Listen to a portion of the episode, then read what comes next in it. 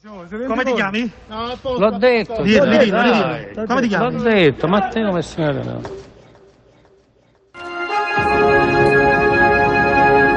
Siamo in grado di darvi le prime immagini dello spaventoso attentato nel quale ha perso la vita il giudice Giovanni Falcone e almeno tre uomini della scorta, 20 le persone che sono rimaste ferite. L'attentato è avvenuto nel tardo pomeriggio sull'autostrada che collega Palermo a, Tra- a Trapani. Collegamento subito con Palermo per vedere. Ecco, c'è Salvatore Cusimano. Buonasera Cusimano, ecco. Buonasera, vi mando immediatamente le immagini che sono state girate dal nostro collega Marco Sacchi che è riuscito a penetrare la barriera che rendeva impossibile l'accesso e è andato e ha girato queste scene, scene drammatiche, scene da guerra. 23 maggio 1992. Nelle case degli italiani irrompe l'edizione straordinaria del TG1. Già la sigla dice tutto. Si va in onda con la straordinaria solo quando c'è un fatto clamoroso. Il volto rassicurante della conduttrice storica Angela Buttiglione è tradito dalla voce, emozionata. Le immagini ci portano subito sull'autostrada che collega Palermo con Mazzara del Vallo. Laggiù c'è la croma bianca blindata con a bordo il giudice Giovanni Falcone e la moglie. L'auto è distrutta, ricoperta di calcinacci. Sembra finita sotto un bombardamento. L'asfalto non esiste più, saltato per aria. I primi agenti arrivati sul posto si aggirano increduli. Uno scenario che si vede solo nelle zone di guerra o nei film. Invece è la drammatica realtà di quella che sembrava una domenica come tante, almeno fino alle 17.57, quando tutto è cambiato.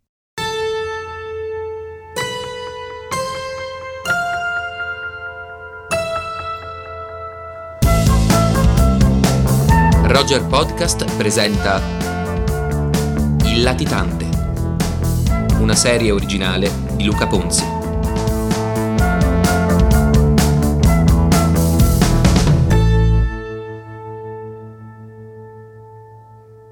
È la domenica in cui la mafia decide di colpire uno dei magistrati in prima linea nella lotta ai clan. Un magistrato che è più avanti di tutti gli altri, in grado di fare collegamenti tra fatti, persone, dettagli che altri non hanno visto. Giovanni Falcone non è solo questo, è un simbolo. Cosa nostra, per andare a colpo sicuro, non esita a usare ben 500 kg di tritolo, nascosti in un tunnel sotto la carreggiata dove sapeva sarebbe passato con la sua scorta. Per evitare che l'ordigno venga scoperto, chiudono quel varco con una rete metallica utilizzata per i letti e un materasso. L'esplosione è tremenda. Muoiono oltre a Falcone anche la moglie, Francesca Morvillo, pure lei magistrato, e gli agenti della scorta, Vito Schifani, Rocco Di Cillo e Antonio Montinaro. Una ventina i feriti. Il paese rimane attonito. Ancora riecheggiano le parole di Rosaria Costa, vedova dell'agente Vito Schifani, con la voce rotta dal pianto e dal dolore, durante la cerimonia funebre in una chiesa gremita all'inverosimile. Io, Rosaria Costa, vedova dell'agente Vito Schifani mio, battezzata nel nome del Padre, del Figlio e dello Spirito Santo, a nome di tutti coloro che hanno, la- che hanno dato la vita per lo Stato, lo Stato. Chiedo innanzitutto che venga fatta giustizia, adesso, rivolgendomi agli uomini della, della mafia, perché ci sono qua dentro, e non, ma certamente non cristiani. Sappiate che anche per voi c'è possibilità di perdono. Io vi perdono, però mi dovete mettere in ginocchio. Però. Se avete il coraggio di cambiare, loro non cambiano.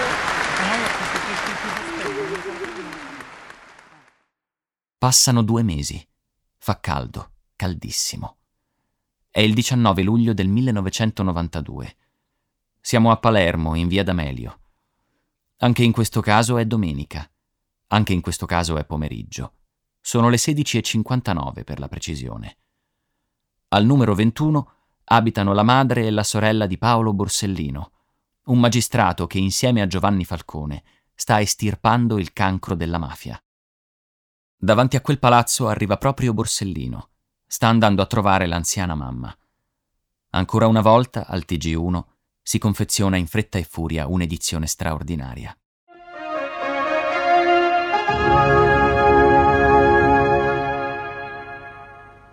Buonasera, questa edizione straordinaria per una notizia molto grave che se fosse confermata, e stiamo ovviamente lavorando per avere dettagli più precisi, eh, ci riporterebbe ai tempi dell'attentato di Falcone, ai tempi recenti dell'attentato di Falcone, un attentato dinamitardo a Palermo.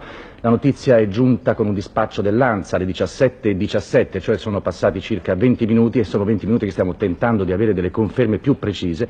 Un attentato dinamitardo, e questo il dispaccio dell'ANSA, che dice sarebbe stato compiuto a Palermo in via Autonomia Siciliana, nei pressi della fiera del Mediterraneo. Eh, numerose automobili coinvolte, molti feriti, questo è il primo dispaccio. Successivamente abbiamo appreso che ci sarebbero almeno quattro vittime, quattro morti accertati. Sul luogo dell'esplosione, che è stata avvertita ad alcuni chilometri di distanza, sono confluite tutte le pattuglie della polizia e dei carabinieri. Una prima conferma ci è arrivata proprio dal, dai carabinieri poco fa e sono state richieste autoambulanze da tutti gli ospedali. E secondo le prime indicazioni della polizia, questa è la cosa più grave, ancora più grave, un magistrato sarebbe coinvolto in questo attentato. Manca ancora la certezza del nome ma nel giro di pochissimo si saprà che quel magistrato è proprio Paolo Borsellino, l'amico e uno dei più stretti collaboratori di Giovanni Falcone. Con lui muoiono cinque agenti di scorta. In una Fiat 126 parcheggiata sotto alla casa della madre sono stati stipati 90 kg di esplosivo, telecomandati a distanza. Appena il magistrato e gli agenti scendono dalle auto blindate, qualcuno ben protetto da occhi indiscreti preme il pulsante. L'esplosione è così forte da sventrare il palazzo e distruggere decine di auto parcheggiate intorno. Una ferita sul cemento e sulle lamiere, che simbolicamente è la ferita su tutta l'Italia. Due stragi, un'unica firma. Matteo Messina Denaro, che viene condannato all'ergastolo in contumacia poiché è latitante. Con quegli attentati Usiccu firma la nuova strategia di Cosa Nostra, la mafia che dichiara guerra allo Stato, colpendo gli uomini impegnati in prima linea nella lotta ai clan. Lo Stato è debole in quei giorni e a Palermo lo hanno capito benissimo. A oltre mille chilometri di distanza, a Milano, asserragliato in procura, c'è un giovane magistrato che sta facendo luce sul malaffare che ha unito classe politica e imprenditori. Buongiorno, questi gli argomenti di oggi. L'arresto del socialista Mario Chiesa, presidente di un istituto assistenziale di Milano, avrebbe chiesto tangenti.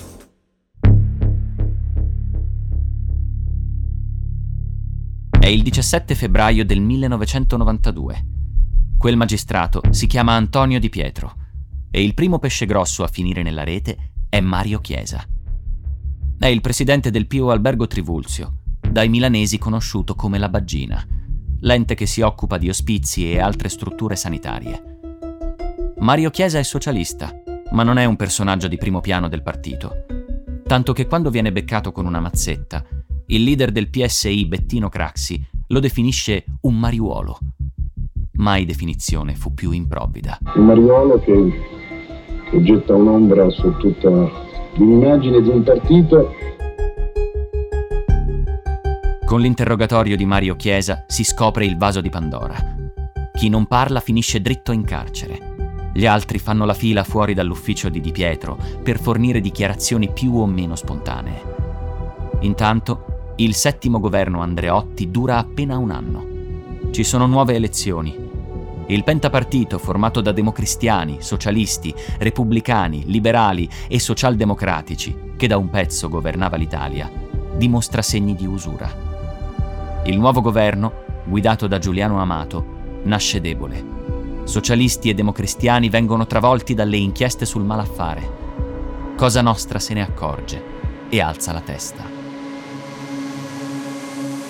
Il 2 giugno 1993 un giudice palermitano spicca l'ordine d'arresto numero 267-93 per quattro omicidi, diretto a Matteo Messina Denaro, che quell'estate scrive una lettera ad Angela, la fidanzata dell'epoca. Sentirai parlare di me.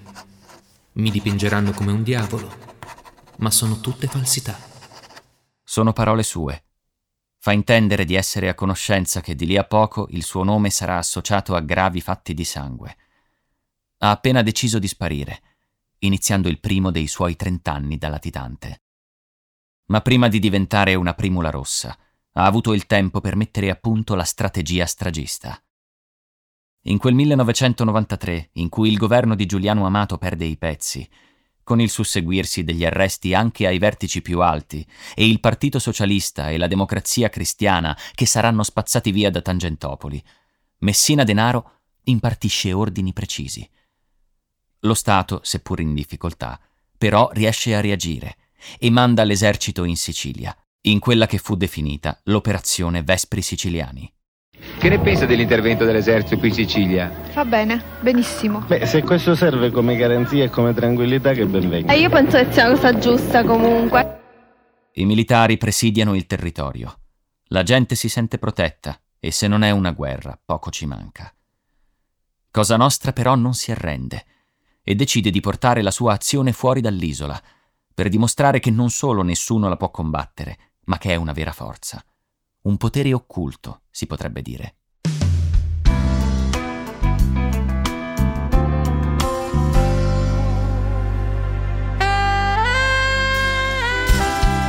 Il primo obiettivo è Maurizio Costanzo, un nome notissimo al grande pubblico. Colpirlo potrebbe significare alzare il livello dello scontro.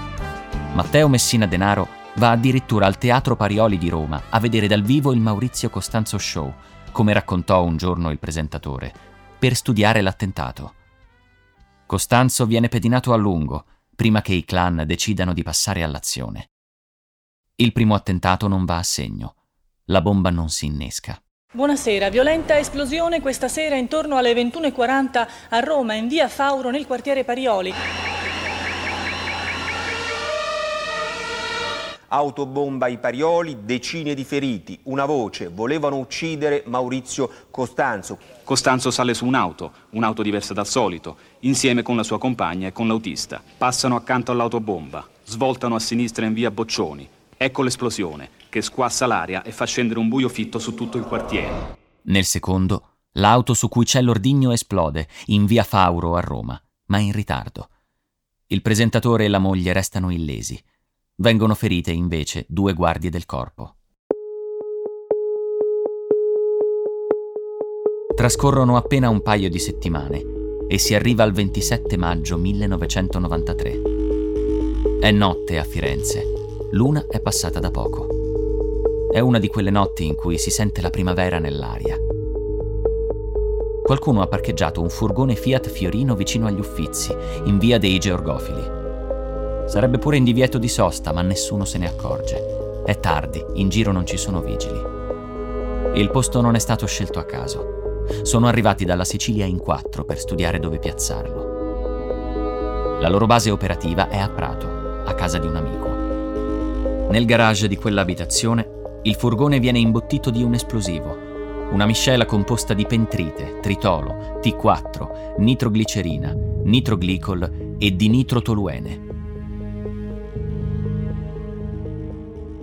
L'esplosione è fortissima, per un diametro di 400 metri.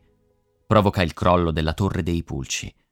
Muore l'intera famiglia della custode, tra cui le due figlie. Caterina ha 50 giorni, Nadia ha 9 anni. Un incendio si propaga negli appartamenti e causa anche il decesso di uno studente. Una trentina di persone restano ferite. Ingenti danni subiscono le chiese circostanti e numerose opere d'arte sono distrutte o danneggiate. Di una di queste, i giocatori di carte di Bartolomeo Manfredi, restarono solo alcuni frammenti e dopo anni di paziente restauro, finalmente è stata ricostruita. Anche gli uffizi subiscono danni. L'obiettivo criminale è stato raggiunto, grazie anche al fatto che in tutto il mondo si conoscono le collezioni artistiche dal valore inestimabile presenti proprio in quelle gallerie. La mafia ha dimostrato quale potenza possa avere. Anche in questo caso la firma è la stessa. Il mandante dell'attentato in via dei Georgofili a Firenze ha accertato la magistratura durante i processi. È sempre Matteo Messina Denaro. Da Firenze ci spostiamo a Milano, due mesi dopo. È il 27 luglio. Siamo intorno alle 23. Nonostante l'ora, la città è prigioniera dell'afa. Le finestre dei palazzi sono aperte. In giro c'è gente, cerca un po' di refrigerio. Una pattuglia di vigili urbani in via Palestro è avvicinata da alcuni passanti. Sono preoccupati. Da un'auto parcheggiata poco distante esce del fumo dai finestrini. Vengono avvertiti anche i pompieri. C'è qualcosa che non va. Nel cofano si vede un grosso involucro. Meglio essere prudenti. Si decide di evacuare la zona. Troppo tardi. Il veicolo esplode. Rimangono senza vita un vigile urbano, tre pompieri e un extracomunitario senza casa che stava dormendo su una panchina. Una dozzina di persone resta ferita. L'esplosione è così forte da danneggiare le case vicino. Un tubo del gas si incendia, richiedendo ore di intervento da parte dei vigili del fuoco. All'alba del mattino dopo esplode anche una sacca di gas formatasi proprio sotto il padiglione d'arte moderna. Numerosi dipinti vanno distrutti. Danneggiata anche la Villa Reale, al cui interno aveva sede la Galleria d'arte moderna. Passano appena 24 ore. Da Milano andiamo a Roma. Questa concordia, questa pace a cui aspira ogni popolo e ogni persona umana e ogni famiglia, dopo tanti tempi di sofferenze, avete finalmente un diritto a vivere nella pace. È il 9 maggio del 1993. Papa Voitila è ad Agrigento e dalla Valle dei Templi fa un discorso durissimo contro la mafia, invocando concordia senza morti, senza minacce. Le sue parole cadono nel vuoto. I clan vogliono dimostrare di essere più potenti dello Stato e anche della Chiesa Così decidono di colpire gli obiettivi sacri. Il 28 luglio 1993 due bombe esplodono davanti alla basilica di San Giovanni in Laterano. La tecnica è sempre la stessa. Gli ordigni sono nascosti in un'auto parcheggiata lì davanti. 100 kg di esplosivo causano il crollo del portico. Subito dopo una vettura salta in aria davanti alla chiesa di San Giorgio al Velabro. Non ci sono morti, una ventina di feriti la città sacra è colpita nel profondo.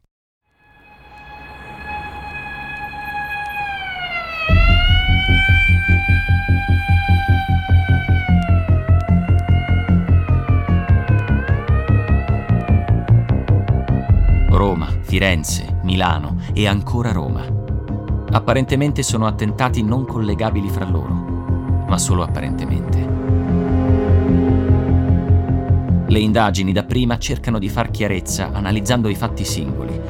Le piste sono le più svariate, rigurgiti del terrorismo interno. La lotta alle Brigate Rosse aveva sgominato covi e mandato in carcere numerosi appartenenti, ma l'eversione, seppur fiaccata, agiva ancora sotto traccia. Terrorismo internazionale, anarchici. Tornano alla ribalta i servizi segreti deviati, l'Organizzazione per la Liberazione della Palestina. Non si esclude la criminalità comune ipotesi che cadono una dopo l'altra. In un mondo politico frastornato dalle inchieste della magistratura, solo l'ex segretario del Partito Socialista Bettino Craxi sembra capire. Niente in questo campo è affidato al caso. C'è una strategia, una tempistica, degli obiettivi che vengono perseguiti con violenta determinazione. Penso ad un ambiente che è alla ricerca di rotture violente di un'ala golpista e avventurista che si muove all'interno della drammatica crisi che ha investito la società politica italiana e che calcola che da un massimo di confusione, di disorientamento, di tensione e di ribellione si potrà trarre il massimo di profitto. Questo dirà in Parlamento il segretario del Partito Socialista, che ormai è fuori gioco, invischiato in Tangentopoli, e le sue parole non ottengono una grande eco fin quando l'attenzione degli investigatori non viene attirata da un piccolo ma importantissimo particolare. Una semplice cella telefonica. È quella che ha agganciato un telefonino che improvvisamente si è riacceso dopo oltre due mesi di inattività. Date e orari in questo caso sono fondamentali. all'1.04 del 26 maggio 1993, esattamente 24 ore prima che la bomba esplodesse a Firenze, da quel cellulare parte una chiamata. E quel telefonino è nelle mani di Gaspare Spatuzza, detto Utignusu, mafioso palermitano affiliato al clan dei Brancaccio. Il suo curriculum criminale è assai lungo, ma può essere sintetizzato in un paio di righe. Partecipò al rapimento del piccolo Giuseppe di Matteo, il bambino ucciso e sciolto nell'acido, ed è un fedelissimo di Matteo Messina Denaro. Lo stesso cellulare risulta agganciato alle celle a Roma e Milano, proprio nei giorni delle stragi. La pista è quella giusta.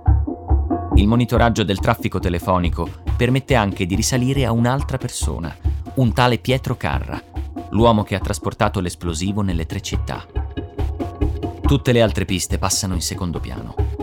Prende corpo quella mafiosa. La svolta arriva proprio da Pietro Carra, che decide di collaborare con i magistrati.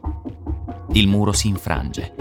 Subito dopo di lui inizia a parlare anche il basista Antonio Carano. È l'uomo dei sopralluoghi, quello che insieme a Gaspare Spatuzza ha scelto gli obiettivi Intanto sono già passati quasi tre anni dalle stragi, ma il quadro sta assumendo contorni sempre più definitivi. Sono ben 34 le persone coinvolte, tra cui alcuni mafiosi di primo piano. La magistratura riesce a definire il quadro e a farli condannare. La strategia stragista porta la firma di tre persone. Matteo Messina Denaro, il suo amico e compagno di vacanze e di latitanza Giuseppe Graviano e Leo Luca Bagarella. Sono loro, in quei primi anni 90, ad aver preso l'eredità di Totò Rina, nel frattempo finito dietro le sbarre.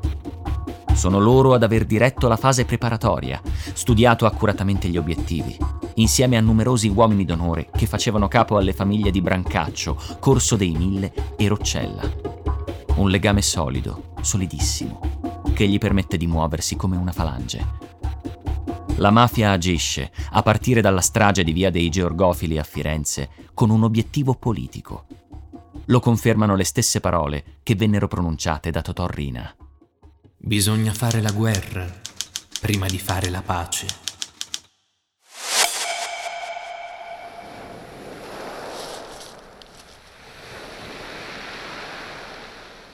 Il cambio di strategia ha una data precisa il primo aprile 1993, un mese e mezzo prima dell'attentato a Maurizio Costanzo. In una villa a Santa Flavia, bella località sul mare non distante da Palermo, si ritrovano i tre capi di Cosa Nostra, Leo Luca Bagarella, Matteo Messina Denaro e Giuseppe Graviano. È una giornata di sole. Quella villa è di Giuseppe Vasile, un uomo vicino ai clan e ritenuto affidabile. Si discute di quello che sta accadendo di come controbattere. A un certo punto è Totò Rina a tirare le fila del discorso. Dice che si deve mirare sempre più in alto per poi aprire una trattativa da una posizione di forza, come racconta il pentito Filippo Malvagna. Durante gli incontri Rina fece presente che la pressione dello Stato contro Cosa Nostra si era fatta più rilevante e che comunque vi erano segnali del fatto che tradizionali alleanze con pezzi dello Stato non funzionavano più. Per questo, l'allora capo dei capi decide di fare la guerra per poi fare la pace. Lo stesso procuratore antimafia Federico Cafiero De Rao ha confermato recentemente quella strategia. Costringere lo Stato attraverso eh, fatti di terrorismo sembrava l'unica strategia utile per conseguire quell'obiettivo. Non ha nessun legame con la mafia invece Rosario Sciacca, un muratore di 38 anni con l'unica colpa di trovarsi nel posto sbagliato al momento sbagliato. Siamo a Partanna, un popoloso paese della Valle del Belice, da tempo al centro di traffici mafiosi. Rosario è insieme a Giuseppe Piazza, un camionista che negli affari mafiosi è invischiato fino al collo. Ben noto alle forze dell'ordine, soprattutto per avere un fascicolo penale spesso una spanna. Piazza è anche il guardaspalle dell'architetto Antonio Ingoglia, ucciso un anno prima.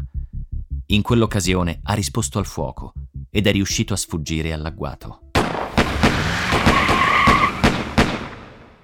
I killer arrivano a bordo di due auto, una Peugeot 205 e un furgone Citroën, rubati a Mazzara del Vallo. Sono armati con due fucili. Gli attentati dimostrano anche quanto la mafia sia ramificata. Disponga di armi, ordigni e soprattutto soldi facili. Vasile, il proprietario della villa di Santa Flavia, ad esempio, non è un uomo di primo piano, ma ha un compito preciso, essere il cassiere dei clan. È il 14 maggio del 1993. Mancano due giorni all'attentato al conduttore televisivo Maurizio Costanzo, per cui è stato già tutto disposto. Vasile ha chiesto ad un amico, che è titolare di una ricevitoria del Totocalcio, di accompagnarlo in banca. Ha bisogno di una mano per certi soldi. Con una valigetta contenente 25 milioni di lire che tiene stretta nella mano destra, si dirige alla filiale del Banco di Sicilia, dove hanno appuntamento. La valigetta passa nelle mani dell'amico prima di entrare. Allo sportello non fanno troppe domande. La richiesta è semplice. Quel contante va cambiato in assegni circolari. Sono abituati a operazioni di questo genere. Tutto avviene senza intoppi, come sempre.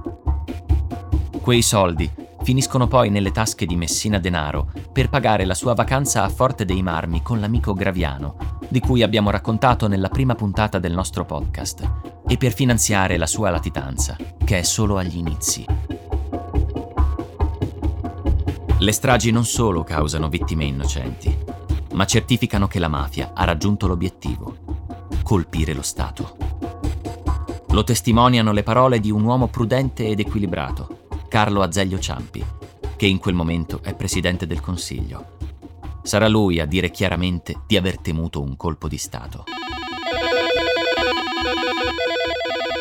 Sono ore di tensione. Il centralino di Palazzo Chigi è fuori uso. Anche il Presidente della Repubblica è isolato. Le istituzioni non riescono a comunicare in uno dei momenti più bui. Non si capirà mai cosa successe. E la spiegazione da tutti accettata è che le linee, vista l'elevata tensione che c'era in quei momenti, fossero sovraccariche. Chissà. La stagione stragista si chiude l'anno successivo.